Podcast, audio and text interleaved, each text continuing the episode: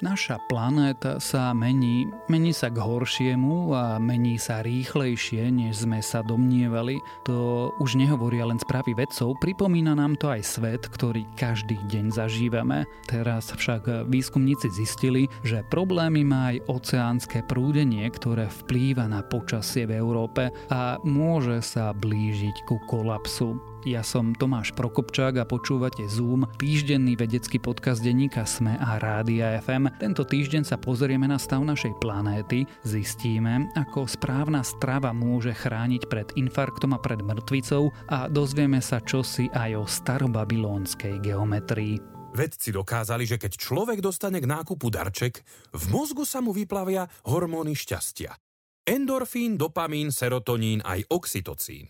My v kompóte vede veríme. A tak vám ku každému nákupu teraz pribalíme darček. Hrnček podcastov Sme. Stačí, keď pri objednávke nad 15 eur zadáte kód SMEKOMPOT a darček aj hormóny šťastia sú vaše. Tento podcast vám prináša kompot.sk, najlepšie slovenské značky na jednej adrese.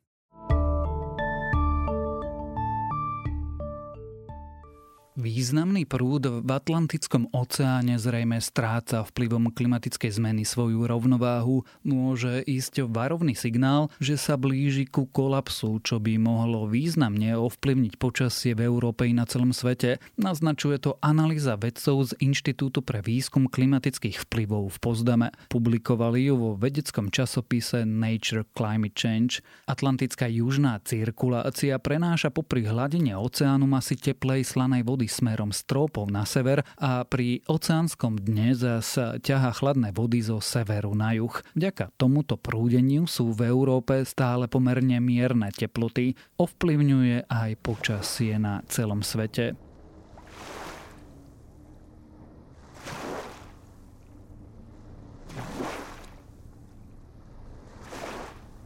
Prúdenie je podľa zistení najslabšie za posledných 1600 rokov. Keďže neexistujú dlhodobé historické záznamy o sile prúdenia, vedci ho odvodzujú z teplu od povrchovej vody a zo slanosti Atlantiku, na ktoré cirkulácia vplýva.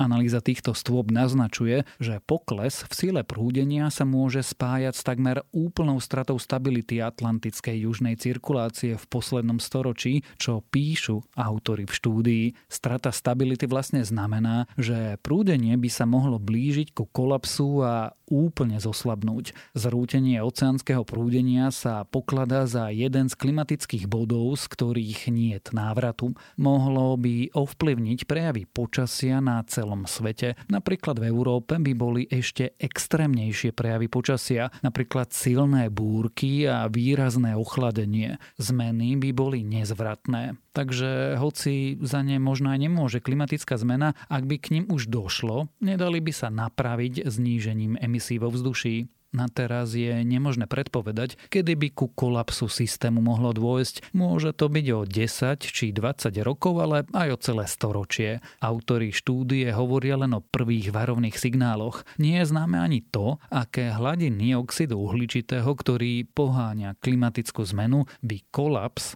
odštartovali. Zvýšená konzumácia rastlinnej strávy na miesto spracovaných potravín zo sebou prináša množstvo zdravotných výhod. Dôkazom sú aj dve nové štúdie, ktoré preukazujú, že tento spôsob stravovania môže významne ovplyvniť výskyt srdcovo ochorení u človeka, kým jeden výskum viac ako 30 rokov sledoval vplyv rastlinnej potravy na zdravie mladých ľudí, druhý sa zameral na ženy v pozmenopauzálnom období. Strava bohatá na rôzne druhy ovocia a zeleniny, celozrné produkty, orechy či strukoviny je prototypom zdravej životosprávy. Nové výsledky naznačujú, že z dlhodobého hľadiska by mohla byť účinno prevenciou proti infarktu, mŕtvici, ako aj proti komplikáciám vznikajúcim v dôsledku upchávania tepien.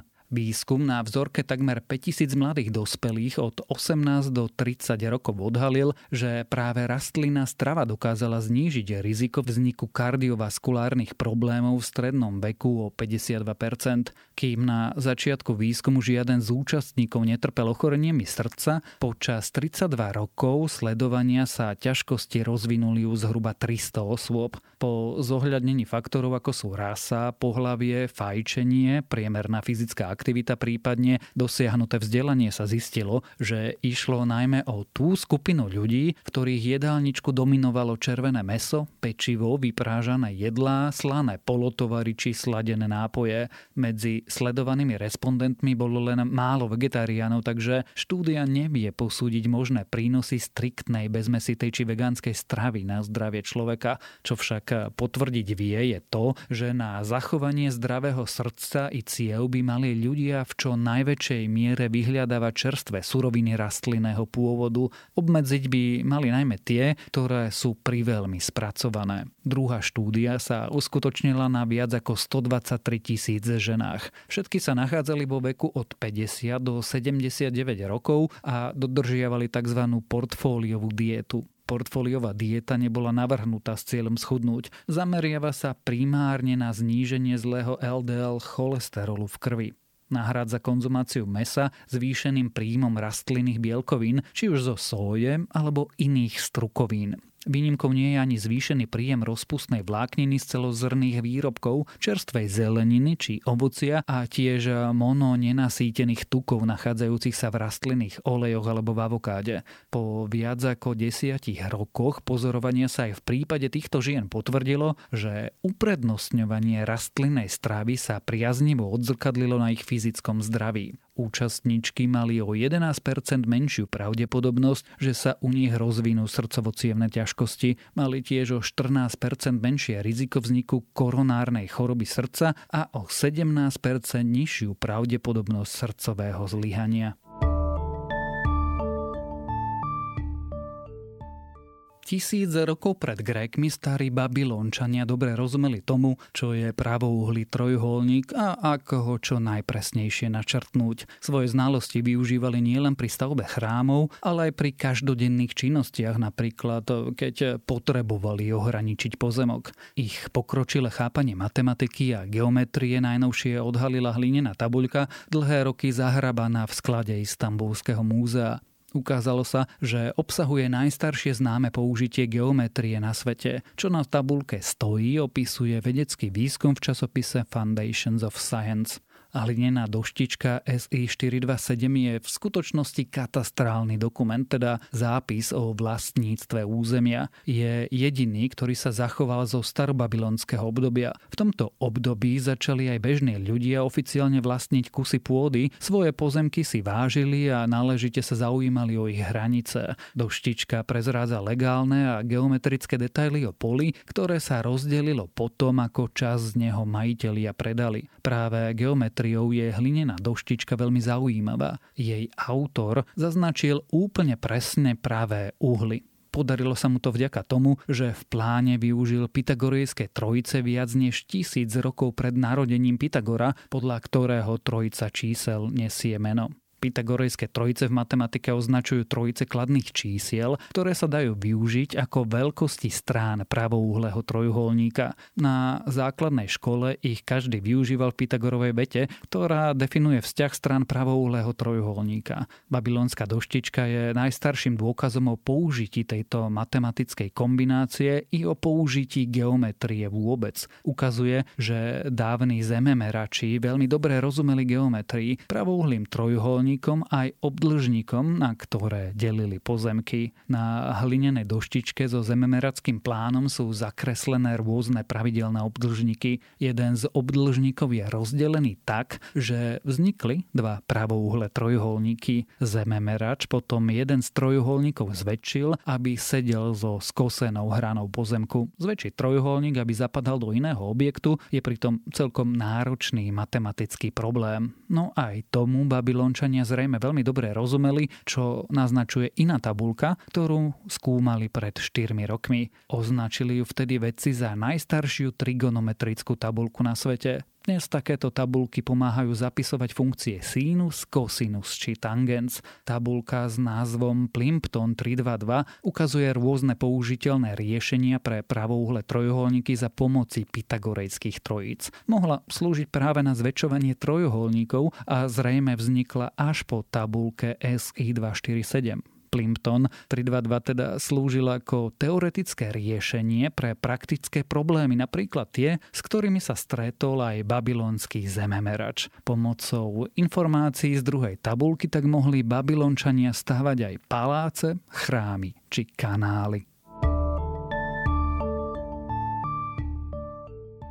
Ďalšie správy z vedy. Vysádzanie stromov môže ochladiť planétu viac, než sa pôvodne predpokladalo. Nový výskum naznačuje, že predchádzajúce štúdie prehliadali vplyv oblakov zdržiavajúcich sa nad lesmi, takže zalesňovanie môže byť efektívnejšie pri ochladzovaní Zeme, ako sa myslelo.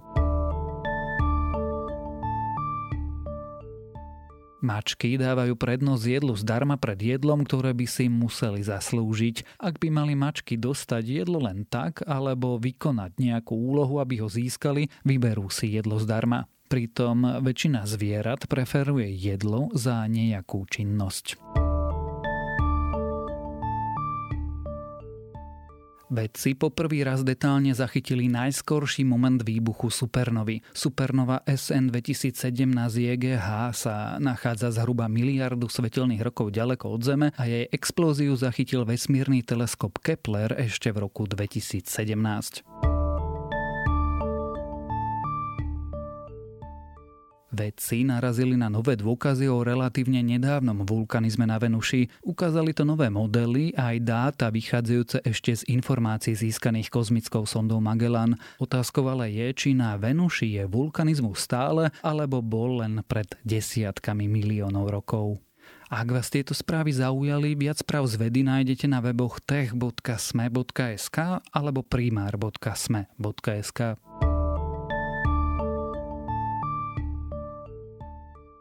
Počúvali ste Zoom, týždenný vedecký podcast denníka SME a Rádia FM. Zoom nájdete aj vo vysielaní rána na fm vo vašich mobilných podcastových aplikáciách, na streamovacej službe Spotify alebo na adrese sme.sk lomka Zoom. Ja som Tomáš Prokopčák a texty napísali Michaela Naďová a Renáta Zelná. Za zvuk ďakujeme Viktorovi Hlavatovičovi a produkciu Kristýne Janščovej.